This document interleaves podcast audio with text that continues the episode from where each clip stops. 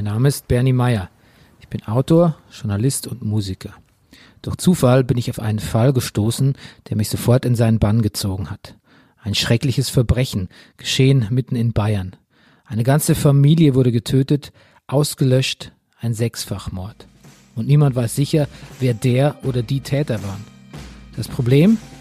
Die Tat ist fast 100 Jahre her. Auf einem Hof namens Hinterkaifeck.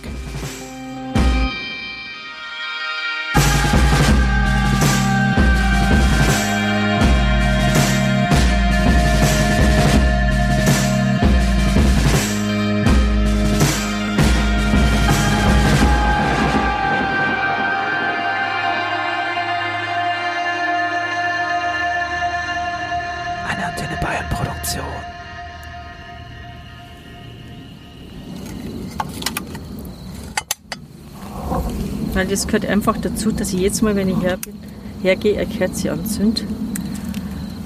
Aber jetzt ist die Unterricke von gestern ausgegangen. Also hier steht halt dann ein gottloser Mörderhand, fiel am 31. März 1922 die Familie Gabriel Gruber von hier zum Opfer. Andreas Gruber, geboren 1857, er ist aber 58 geboren, und hat halt immer Fehler gemacht. Auch am Grabstein und so. Cecilia Gruber, geboren 1849, Victoria Gabriel, geboren 1887, geborene Gruber, deren Kinder.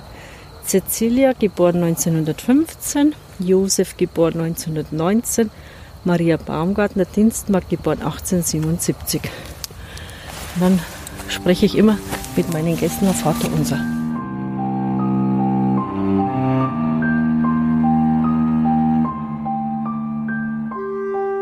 Ich stehe am späten Abend im Wald in Oberbayern. Bei mir ist meine gute Freundin Daniela, ebenso auf dem bayerischen Land aufgewachsen wie ich.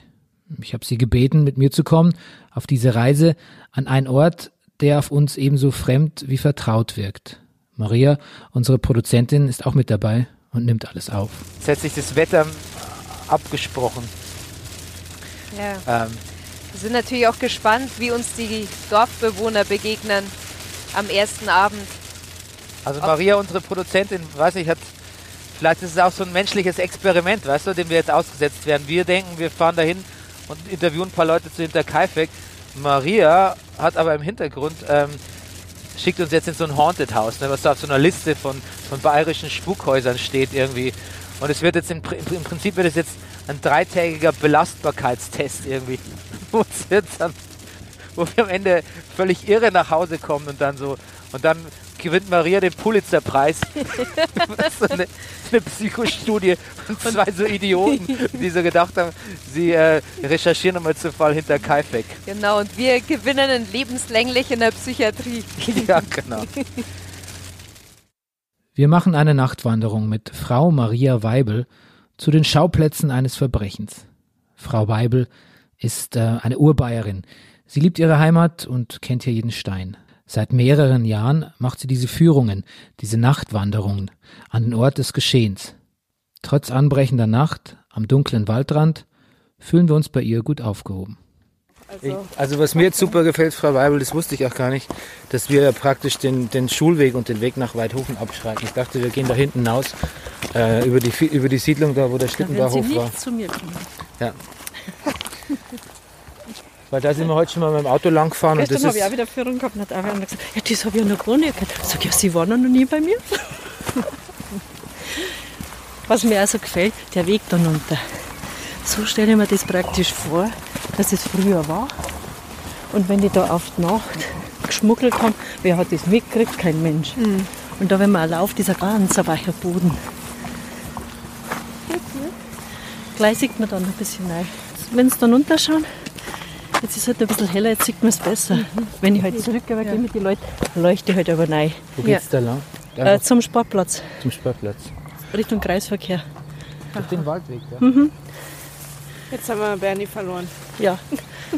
Aber, Ja, mich auch. Aber ich habe mich auch immer gegruselt. eh, no, passiert mir nicht. Mein Opa hat mich immer mit in den Wald genommen Und einmal, einmal ist er ein, einfach hinter, er wollte immer Schwammer suchen, mich jetzt nicht interessiert, aber dann hat er, ist er einmal hinter so einer Biegung verschwunden und ich habe ihn nicht mehr gesehen. Und, und ich war so gelähmt davon, dass ich ihn nicht mehr gesehen habe, dass ich mich auf den Boden fallen lassen habe und geweint habe und dachte, ich, hätte, ich wäre jetzt verloren im Wald. Wie Hänsel und Gretel. Und kein Brot dabei, oder? Zum Streuen. Genau. Frau Weibel und ich nähern uns an. Aber ich bin ja nicht hier, um meine Kindheitserinnerungen zu erzählen. Ich will mehr herausfinden über Hinterkaifeck, diesen Mythos, dieses True Crime. Was hier 1922 geschehen ist, lässt sich relativ gut rekonstruieren, nur eben leider nicht lösen. Bisher zumindest nicht. Frau Weibel bietet diese speziellen Hinterkaifeck-Wanderungen an für Menschen wie uns, die fasziniert sind von diesem ungelösten Verbrechen. Und die Leute melden sich bei mir an oder im Gasthaus. Dann treffen wir uns unter der Woche um 17.45 Uhr und am Sonn- und Feiertag um 16.45 Uhr. Dann erzähle ich ihm vorher, vor dem Essen, schon ein bisschen was, was ich in der Mappe habe. Und stelle ein bisschen unseren Landkreis da, weil wir ja einen wunderschönen Landkreis haben. Und dann essen wir ein Vier-Gänge-Menü, das heißt bis zum Hauptgang. Das ist auch immer Da fest, das Vier-Gänge-Menü oder das variiert?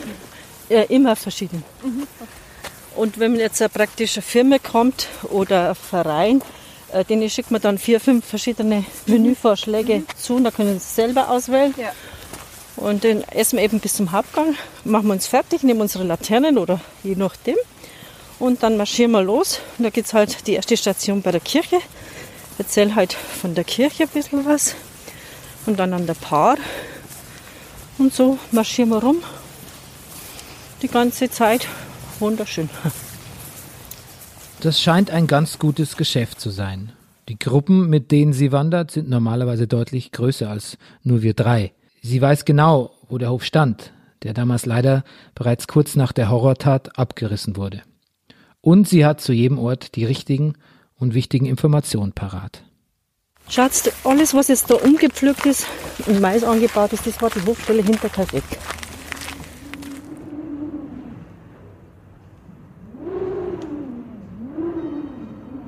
Donnerstag, der 30. März 1922. Es ist Winter, immer noch. Gerade hier auf dem bayerischen Land, irgendwo zwischen Ingolstadt und Augsburg, schlägt der Winter besonders hart und unerbittlich zu.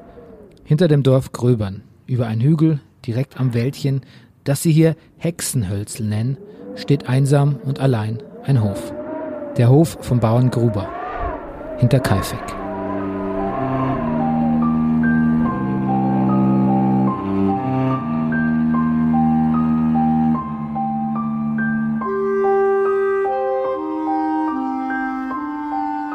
Also hinter Kaffeek, hinten im Eck. Denkt man, kommt der Name her von dem Hexenhölzel. Und Kaif heißt ja übersetzt angeblich der Starke. Hinter Kaifeck. Und hinter Kaifeck war halt ein schöner ordentlicher Hof. Damals mit 17 Hektar, das sind 51 Tagwerke und der Hektar hat 10.000 Quadratmeter. Und man spricht halt immer, es war ein böser, geiziger, rachsüchtiger Mensch. Und hinter Kaifeck hat jetzt zum Beispiel 1922 noch keinen eigenen Strom gehabt. Da hat es noch keinen Strom gegeben in Hinterkaifeck. Rundherum hat es schon Strom gegeben, aber die persönlich haben jetzt noch keinen Strom gehabt. Kein Strom, kein elektrisches Licht, natürlich auch keine Heizung. Das Leben auf so einem einsamen Hof ist einfach wahnsinnig beschwerlich. Der wortkarge Andreas Gruber lebt dort mit seiner Familie. Seine Frau Cecilia und deren Tochter Victoria, die seit dem letzten Krieg Witwe ist und die auch noch zwei Kinder hat. Die Grundschülerin Cecilia, genannt Silly, und den kleinen Josef. Um die Familie ranken sich viele Gerüchte und Geschichten in den umliegenden Dörfern. Einige davon sind wahr, bei anderen ist man sich nicht so sicher. Fest steht, das Familienoberhaupt Andreas Gruber war für ein Jahr im Gefängnis, weil er drei Jahre lang ein Inzestverhältnis zu seiner Tochter Victoria gepflegt haben soll. Auch Victoria musste deswegen in den Knast, allerdings nur für einen Monat. Den Hof hat Andreas Grubers Frau Cecilie mit in die Ehe gebracht.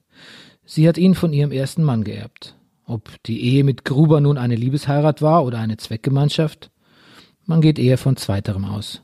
Aber so war's halt. damals auf dem Land. Man hat sich zusammengetan, wenn es eben passte. Der Gruber war ein großer, starker Mann, den konnte man schon gut einen Hof bewirtschaften lassen.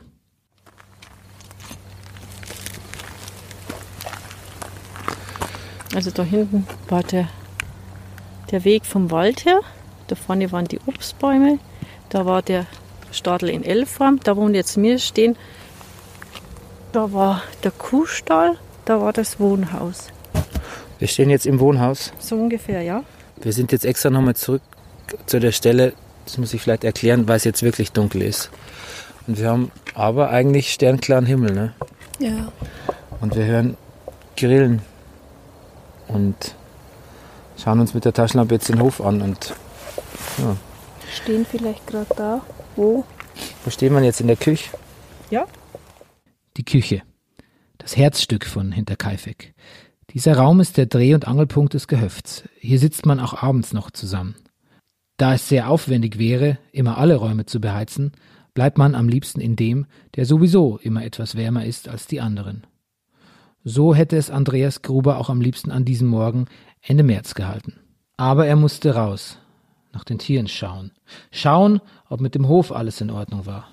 Also trat er vor die Tür nach draußen und schritt das Grundstück ab. Nach dem Rechten wollte er sehen. So begann er jeden Tag. Es war garantiert schweinekalt. An der Motorhütte wurde er stutzig. Das Schloss war aufgebrochen. Jemand muss über Nacht versucht haben, in seinen Hof einzubrechen. Diese hundsverreckten Plünderer. Lebte man zu der Zeit auf einem Hof in der Einöde, dann wurde man gerne Opfer von Dieben oder ähnlichen Verbrechern, weil man so eine leichte Beute war. In der Einöde, da hörte ich niemand schreien.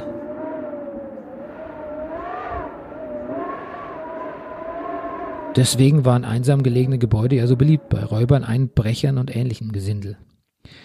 Diese hier müssen sich aber besonders dumm angestellt haben. Sie brachen das Schloss zur Motorhütte auf, fanden dort nichts von Wert und versuchten sich dann anscheinend erfolglos am Schloss der Futterhütte. Aber etwas wunderte Gruber dann doch. Er fand Fußspuren, die zu seinem Hof führten, aber keine, die wieder weggingen. Er ging jetzt den ganzen Hof ab, sah sich alles genau an. Aber es war nichts zu entdecken. Beunruhigend hatte sich jemand auf dem Hof versteckt.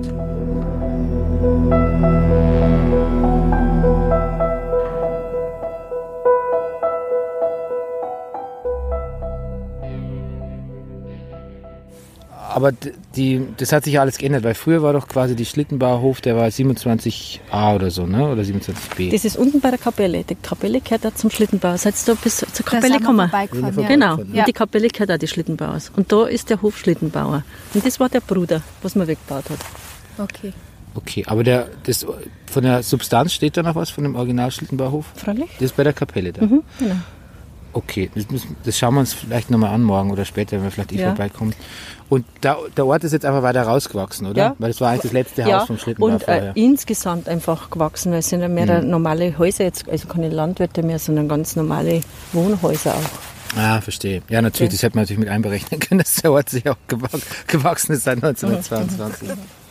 Lorenz Schlittenbauer war der nächste Nachbar der Grubers und ihres Hofs. Auch er war auf seltsame Art und Weise in die ganze Familiengeschichte verflochten. Josef, der kleine Sohn von Viktoria, gemeint ist unsere Viktoria, die Tochter vom Bauern Gruber, war angeblich Schlittenbauers Sohn. Die Geschichte darum ist allerdings etwas verwirrend. Ich äh, versuche sie mal aufzudröseln. Also, Lorenz Schlittenbauer ist verheiratet mit einer Viktoria Schlittenbauer. Mit ihr hat er zwei Kinder, Magdalena und Johann. Sie stirbt 1918.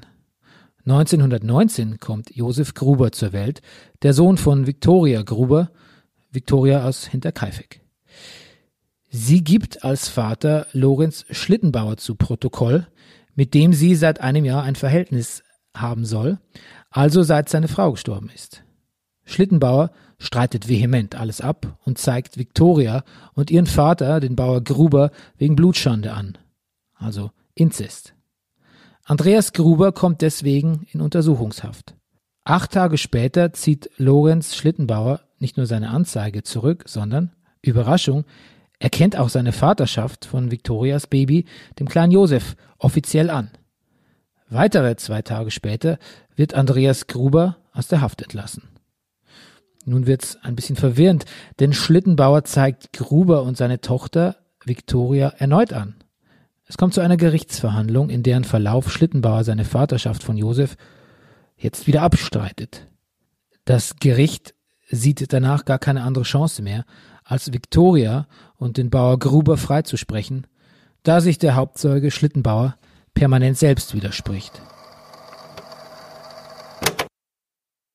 Und jetzt kommt's. Im gleichen Jahr will Lorenz Victoria heiraten, aber Andreas Gruber verbietet es. Warum wissen wir auch nicht, aber haben eine leise Ahnung. Ein Jahr später heiratet Schlittenbauer eine gewisse Anna Dick und macht sie zur neuen Frau auf seinem Hof.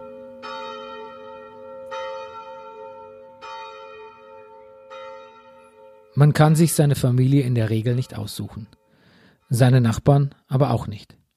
Wenn man so einsam lebt, dann hält man eher zusammen, auch wenn man sich vielleicht nicht unbedingt mag. Als Andreas Gruber gegen 11 Uhr vormittags in Richtung Wald geht, trifft er Lorenz Schlittenbauer am Feld und ruft ihm zu, was auf Hinterkaifeck passiert ist. Vor allem die Sache mit den nicht wegführenden Spuren scheint Gruber mächtig zu verwirren. Als er später einem weiteren Bauern aus dem Nachbardorf begegnet, erzählt er auch ihm davon. Also hier der Kieferast, der nach unten zeigt. Sind Sie das? Ja. Darauf waren die Spuren im Schnee zum Hof. Aus dem Waldstück. Und da lag auch die Münchner Zeitung unten. Jetzt ist ein Hase hinten, sind die Augen, jetzt ist es wieder weg. Und da lag auch die Münchner Zeitung. Und dann heißt doch auch in einem Buch, tagelang hat der Mörder den Hof vom Wald aus beobachtet. Jetzt schauen Sie mal, was der gesehen hat. Gar nichts, weil der Hof in der Senke war. Sitzt es? Mhm. Einer hat dann nur einmal gesagt, ach, der hat auch Angst gehabt vor Wildschweine, darum war er auf dem Baum gehockt. Und auch meine Spuren habe ich genau dann aufgemacht weil meine Enkelin das Thema in der Schule gewählt hat, Kriminalität und Hinterkaifeck. Und hat gesagt, Oma, das wäre doch so schön, so Spuren im Schnee. Da habe ich gesagt, ja, dann fahren wir aber noch Hinterkaifeck und machen es an der gleichen Stelle. Und die habe ich eben da rauf gemacht. Und ich bin halt sehr viel unterwegs und wenn die Leute in meiner Mappe sind, wissen sie, was dann sagen, die sieht man schon, dass es ein Mannsbild war. dann lächle ich und schweige. Ja? Ja? So entstehen halt die Dinge, gell? Fantasie macht ja? halt. Ja? Füllt alles, was man nicht weiß, mit ja. gedachten Wissen. Genau. Die Münchner Zeitung, die Frau Weibel da erwähnt, ist ebenfalls etwas, was Andreas Gruber keine Ruhe lässt. Er hat sie am Waldrand gefunden, dort, kurz vor seinem Hof, wenige Tage vor der Tat. Aber was macht die Zeitung aus München dort, im Wald, weit weg von der Großstadt, wo sie herkommt? Gruber fühlt sich unwohl, beobachtet. Auch der Postbote kann ihm keine Auskunft geben. In der Nähe hat niemand diese Zeitung abonniert. Jemand Fremdes muss sie also mitgebracht und liegen gelassen haben. Aber warum zum Teufel? Freitag, der 31. März 1922. An diesem Tag gehen Andreas Gruber und seine Tochter Viktoria Gabriel ins nahegelegene Schrobenhausen, um einzukaufen. Es hat nochmal gefroren in der Nacht. Die Kälte ist unerträglich. Der Marsch nach Schrobenhausen dauert eine gute Stunde, bei dem Wetter noch länger und er ist vermutlich ziemlich anstrengend. Aber es geht eben nicht anders. Grubers Frau bleibt mit den Kindern auf dem Hof, während er mit seiner erwachsenen Tochter loszieht. Bei den Einkäufen im Ort schildert er noch einmal, was er beobachtet hat und fragt die Menschen, die ihm begegnen, ob ihnen vielleicht jemand Fremdes aufgefallen sei. Aber niemand kann ihm etwas sagen. Keinem ist etwas Besonderes aufgefallen. Vollgepackt mit Einkäufen wandern Andreas Gruber und Viktoria zurück auf ihren Hof nach Hinterkaifeck.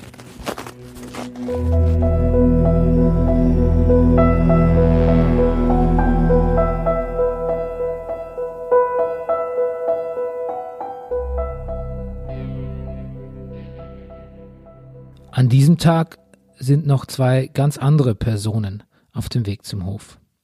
Es ist früher Nachmittag, als Franziska und Maria Baumgartner merken, dass sie sich verlaufen haben. Franziska hat eine Idee. Maria soll doch in den Wald hineingehen und wenn sie jemand trifft, nach dem Weg fragen. Unterdessen würde Franziska am Waldrand bleiben und auf sie warten. Maria willigt ein und humpelt los.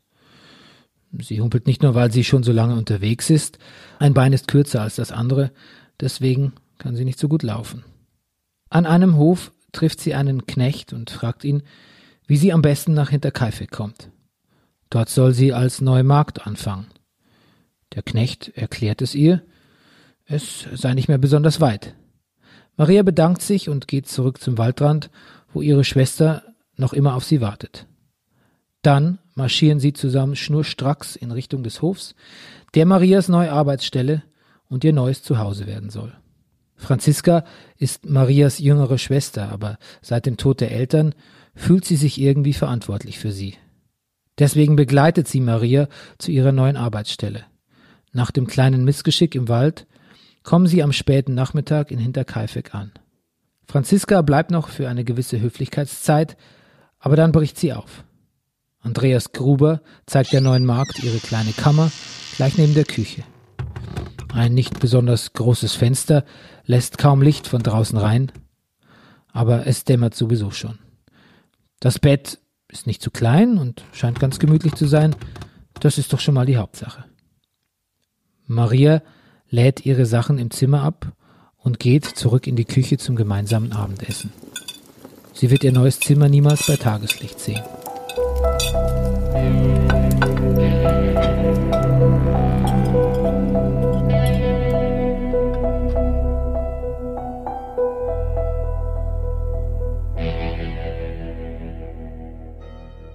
Dienstag, der 4. April 1922. Das Wochenende ist vorbei. Am Dienstag kommt der Monteur aus der Maschinenfabrik Ziegler, ein gewisser Albert Hofner, auf seinem Fahrrad nach Gröbern. Er hat einen Termin in Hinterkaifeck, er soll dem Bauern Gruber seinen 4 PS Motor reparieren.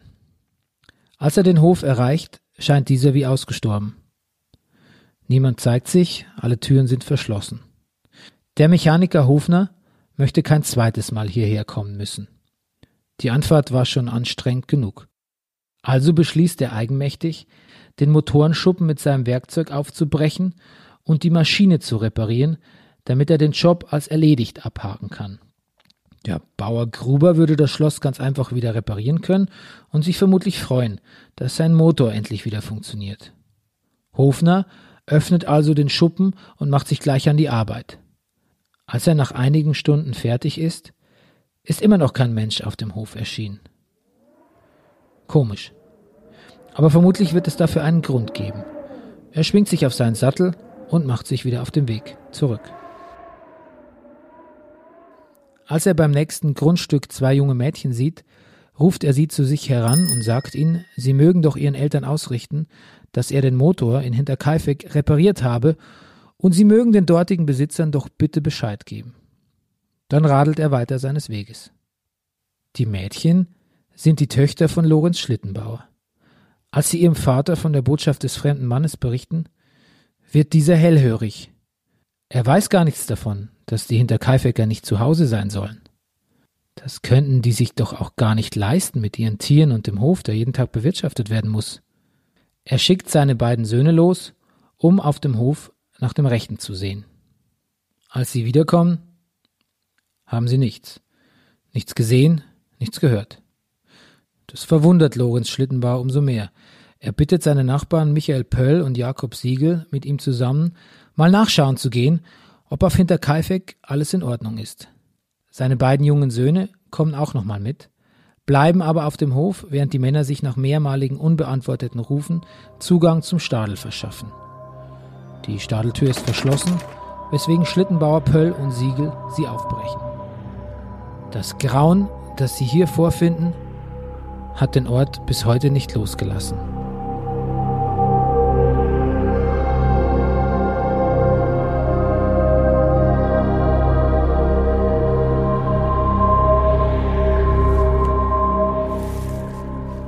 Unter einem Türblatt, lediglich mit ein bisschen Stroh bedeckt, schaut ein Fuß hervor. Als Lorenz Schlittenbauer die schwere Tür beiseite schiebt, entdeckt er aufeinander gestapelte Leichen. Ein Haufen toter Körper.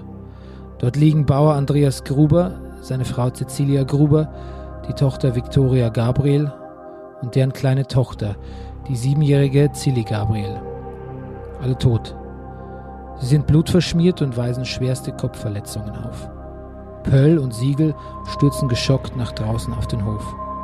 Nur schnell raus. Aber Schlittenbauer geht weiter. Der will mehr wissen. Er geht über den Stadel ins Haus hinein und öffnet seinen Begleitern von innen die verschlossene Haustür.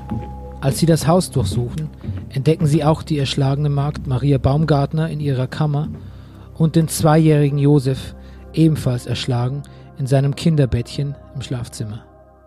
Alle Bewohner hinter Kaifex sind tot. Kaltblütig ermordet erschlagen mit einem landwirtschaftlichen Gerät, einer Art Spitzhacke, die man Reuthaue nennt. Eine ganze Familie ausgelöscht.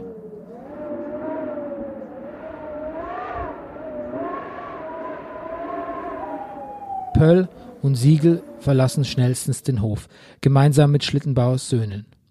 Lorenz Schlittenbauer bleibt vor Ort, um das Eintreffen der Polizei abzuwarten. Gegen 18 Uhr kommen die ersten Polizeibeamten an, in Begleitung von Georg Greger, dem Bürgermeister des nahegelegenen Wangen. Er ist von einem der Schlittenbauersöhne über die Vorkommnisse informiert worden. Ungefähr gegen 22 Uhr trifft eine dreiköpfige Gerichtskommission des Amtsgerichts Schrobenhausen ein. Nach Mitternacht kommen noch sechs Beamte der Kripo München in Gröbern an und begeben sich direkt zum Haus des Bürgermeisters. Sie übernehmen die Ermittlungen ab dem nächsten Morgen. Der Tatort wird erst nach einiger Zeit gesichert. Vorher haben viele Schaulustige vorbeigeschaut und sich nach Belieben umgesehen. Die Polizei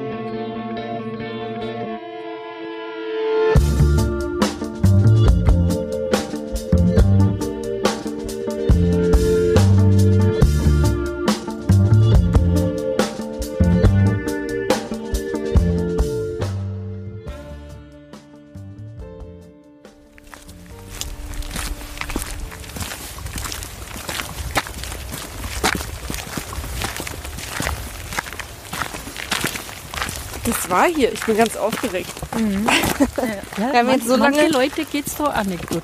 Das stimmt ja, wir haben jetzt so lange schon. darüber gelesen und, ja, dann, und dann ist man plötzlich da. Das mhm. ist schon spannend. Da gibt es schon manche Leute, die da ganz schön Probleme kriegen.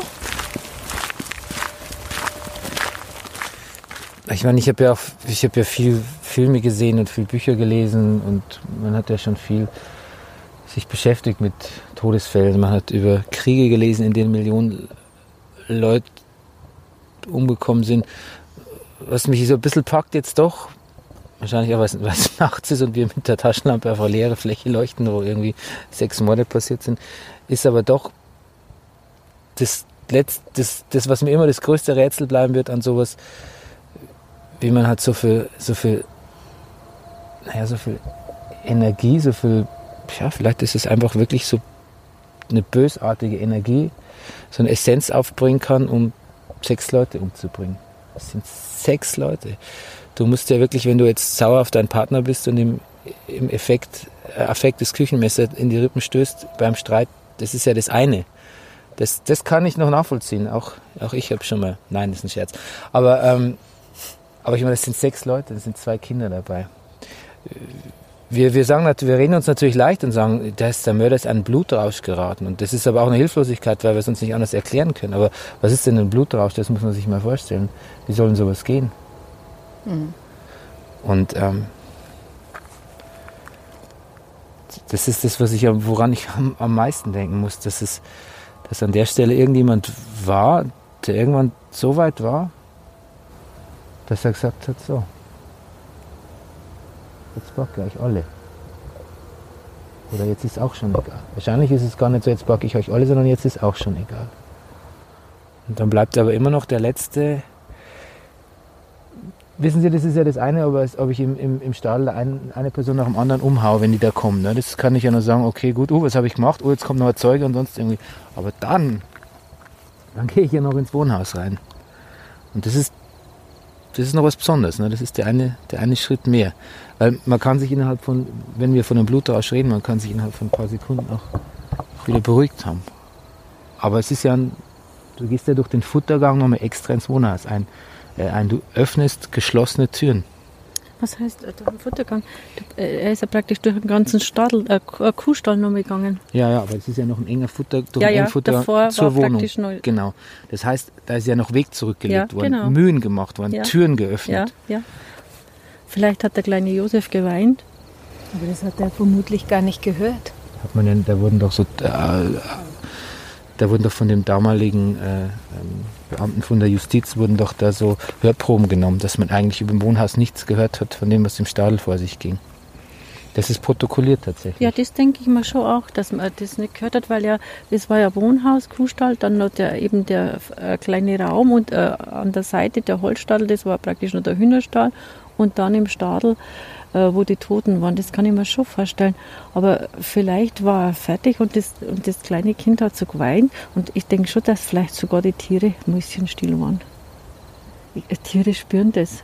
Es ist heute noch so, äh, ich habe Ihnen gezeigt, das Mattal steht jetzt an der Fichte. Die Fichte hat fünf Gipfel, da wollte ich mit, mit Ihnen reingehen. Fünf Gipfel, das heißt für jeden Hinterkaifeck ein Gipfel, weil die Markt war erst eine Stunde auf dem Hof, wenn überhaupt. Deswegen sage ich jetzt fünf Gipfel. Und äh, es ist halt schon äh, was Besonderes. Frau Weibel erzählt uns von aufgeregten Pferden, die an der Hofstelle vorbeireiten. Dieser Mord ist auch heute noch so schrecklich, so fürchterlich, dass man kaum darüber direkt reden möchte. Ich höre ihr zu, aber auch ich fühle gerade was anderes. Ich spüre irgendwie die Nähe hinter Kaifex oder vielleicht bilde ich es mir nur Das ein. ist schon wieder ganz lässig und steigen die Pferde. Immer noch an der Hofstelle. Immer noch. Und, die, und ich denke, dass die Tiere das auch gespürt haben, dass das vielleicht ganz still war. Und vielleicht hat der kleine Josef eben auch gespürt und hat geweint. Aber es sind halt nur Vorstellungen. Man kann sich da immer wieder andere Vorstellungen machen, wieso, warum, weshalb. Wir werden nie eine Antwort kriegen. Oder jetzt sehen wir den schönen Sternenhimmel. Was meinen Sie, wie viele Leute hier waren, die noch nie einen Sternenhimmel gesehen haben? Die stehen dann da und sagen, wow.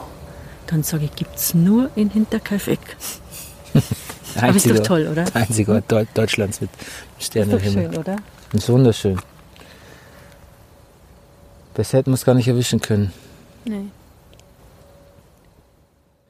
Wir stehen noch einige Zeit wortlos rum. Bin schon ergriffen, mehr als ich gedacht hätte. Ich habe ja wochenlang alles über diesen Fall gelesen, gehört, geschaut. Ich habe mich reingekniet, Zusammenhänge gesucht, Informationen neu ausgewertet und sogar davon geträumt. Und jetzt stehe ich hier an dem Ort, an dem alles passiert ist. Es fühlt sich schon komisch an. Ich meine, Frau Weibel hätte mir jedes Feld hier in der Umgebung zeigen und erzählen können, dass dort der Hof gestanden habe. Aber sie hat mir diesen einen Ort hier gezeigt und gesagt, wo die Küche war. Und der Stadel und die Stube und all die anderen Räume. Vor meinem geistigen Auge baut sich jetzt der Hof auf, sitzen die Grubers bei Tisch mit ihrer neuen Magd. Und da ist eine Person, die man nicht erkennen kann, die erschlägt sie alle. Ich stelle mir die Morde in den verschiedenen Zimmern vor. Und obwohl ich es nicht fassen, nicht begreifen kann, ist meine Fantasie irgendwie doch ganz lebendig hier an diesem Ort. Und ich will jetzt schon alles über diesen Fall rausfinden, mehr denn je. Deshalb bin ich hier. Und wir werden jetzt jeden Experten fragen, den wir kriegen können. Wir werden über jede Theorie sprechen, die es gibt, und wir werden alles nochmal ganz genau durchgehen. Ich habe schon das Gefühl, dass es da noch was gibt. Dass da noch etwas Unausgesprochenes ist. Ich weiß nicht, was ich hier rausfinden werde, aber ich weiß, dass hier noch was sein muss. Dass hier noch ein paar Geheimnisse für uns bereitstehen. Aber nicht mehr heute Nacht. Heute Nacht bin ich erstmal fertig. Ich habe alles gesehen, was ich sehen wollte. Wir verabschieden uns von Frau Weibel und gehen die paar Meter zurück in unseren Gasthof in Weidhofen, in dem wir untergebracht sind. Die Leute hier sind alle sehr freundlich. Ich dachte, wir würden auf viel mehr Ablehnung stoßen. Aber wenn man sich einmal mit Hinterkaifeck beschäftigt, lässt es einen offensichtlich nicht mehr los und man freut sich eher über Gleichgesinnte. Maria, Daniela und ich setzen uns am späten Abend noch einmal im Hotelzimmer zusammen, um unsere Eindrücke der Nachtwanderung auszutauschen. Irgendwie brauchen wir das jetzt, um den Tag abschließen zu können. also man hätte es auf jeden Fall auch wesentlich also ich finde, sie hat für das, was sie machen wollte und für das, was es ist, hat sie es auch echt toll gemacht. So. Hm. Dass man eben, wie du sagst, merkt, dass sie da echt auch noch verbrennt, so, ne? dass sie das nicht so runterrattert, wie man so manchmal Führungen hat. Vor allem, ich habe auch, als wir da vor dem Feld standen, nochmal, als wir zurück, das war mir also wichtig. Ich mhm. wollte nochmal, ich wollte das schon nochmal ausdrücken und ich wollte auch wissen, und ich finde, da, da war sie auch nochmal stumm dann irgendwie. Da war sie auch nochmal ganz, da war sie fast so ein bisschen jung, jungfräulich nochmal mit den, Dings. Ich habe schon, ich habe mir schon Mühe, also nicht, weil ich habe jetzt nicht gelogen, ich habe das auch wirklich so empfunden, aber ich habe schon immer versucht, ob, ob man das nicht umkehren kann, ob man auch ihr nicht die Stimmung nochmal genauso aufdrücken kann wie sie uns. Und ich finde, das war, das war schon ein gelungenes Experiment, weil man dann auch merkte, dass, dass es ihr auch noch die Haare aufstellt. Und mir stellt es eigentlich, mir eigentlich immer noch auf, wenn ich dran denke. Wenn ich, ich glaube, ich bin mir gar nicht sicher, ob der Hof wäre natürlich furchtbar gruselig gewesen, wenn der noch stünde. Mhm. Aber der Hof wäre auch ein bisschen, der Hof wäre immer ein bisschen Kulisse und Gimmick gewesen, wenn er noch stünde. Das wäre gar nicht zu vermeiden. Das wäre wie so, wie so, wie so Katull von Pippi Langstrumpf oder, nee, heißt nicht Katull, ne? Katull ist wieder was anderes. Naja, so ein Astrid Lindgren Hof irgendwie anschaust. Dadurch, dass da ein leeres Feld war, was gerade auch frisch umgepflügt ist, finde ich, hat es noch was ganz Abstraktes, was die Vorstellungskraft bei mir noch irgendwie so ein bisschen auf ganz andere Art angeschoben hat.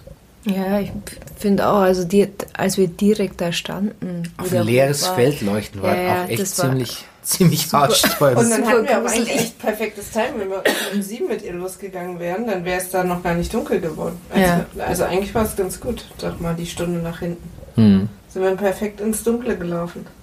Ich meine, es ist, sie ist auch so ein bisschen wie so ein kleines Kind. Ne? Sie holt sich immer noch ihre, ihre, ihren Input aus den Leuten und ich meine, es gibt sie ja auch zu. Sie sagt ja einfach, sie geht rum und hört zu und fragt die Leute aus. Und das meinte ich am Anfang damit mit, das sind das, letztlich sind es halt alles äh, Meinungen von Leuten, die auch selber nicht dabei gewesen sind und es auch nur weitergetragen haben. Was ich aber schön fand, war am Ende, jetzt dann nochmal am Auto, als sie dann doch nochmal zu uns kam und nochmal gesagt hat, aber jetzt einmal ehrlich, was denkt ihr denn darüber, wenn ihr jetzt eine Meinung sagen würdet? Das ist das Lustige, das wollen sich ja, das fragen sich ja ständig alle Leute, die mit Hinterkaifeck sich beschäftigen, fragen sich ja, glaube ich, immer, meistens hinter verschlossenen Türen, aber jetzt sag doch mal, was denkst du denn jetzt? Und ähm, was ich aber wirklich noch bemerkenswert fand, ist, dass sich bei ihr offensichtlich, wenn man ihr jetzt da Glauben schenkt, äh, wirklich immer wieder verwandte Leute gemeldet haben, der, die, der Sohn von dem Monteur, die natürlich, wenn die sich nochmal mit dem, mit dem Erbe von, von, der, von ihren Eltern oder Großeltern beschäftigen wollen, dem, was die erlebt haben, natürlich für die auch die beste Möglichkeit, ich, sich ich bei dieser an dieser Fackelwanderung da oder dieser Nachtwanderung teilzunehmen. Ähm, natürlich gehen die dahin und schauen sich das nochmal vor Ort an. Natürlich schauen die, was das mit ihnen macht. Ähm, und sie ist natürlich schon auch irgendwie, dass man, das darf man auch das, was sie erzählt und die Leuten, den Leuten, die, denen sie begegnet, nicht zu sehr auf die leichte Schulter nehmen, weil sie ist schon auch der größte Anziehungspunkt für, für alle Leute, die sich irgendwie noch verbunden fühlen mit dem. Und wer weiß, was da vielleicht noch, was sie da doch noch erfährt letztlich. Sie ist ja auch irgendwie an Sachen dran, die sie uns nicht verraten will. Da bin ich auch. Ja. Wer die Victoria erpresst hat mit den ja. 700 äh, Goldmark im.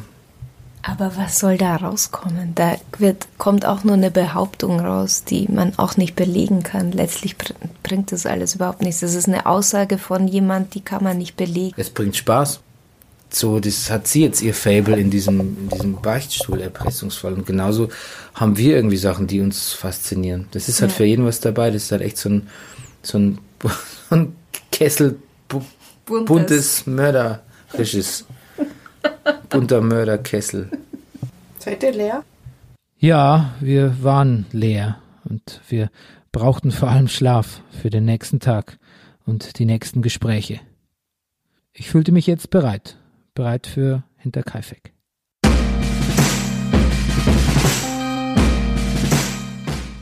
Nächstes Mal bei Dunkle Heimat hinter Kaifeck.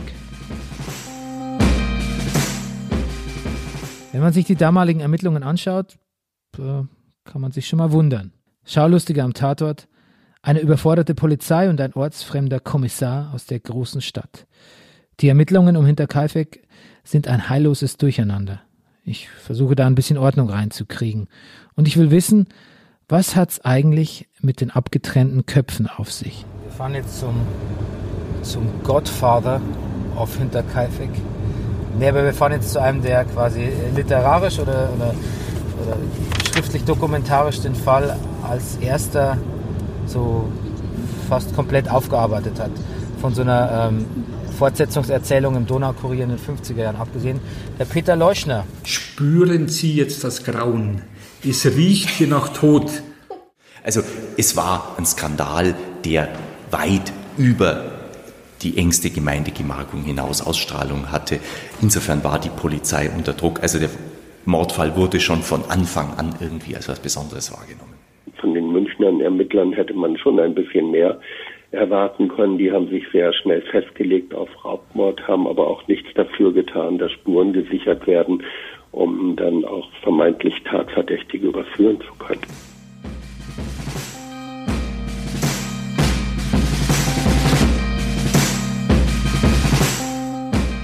Dunkle Heimat ist ein Podcast von Antenne Bayern.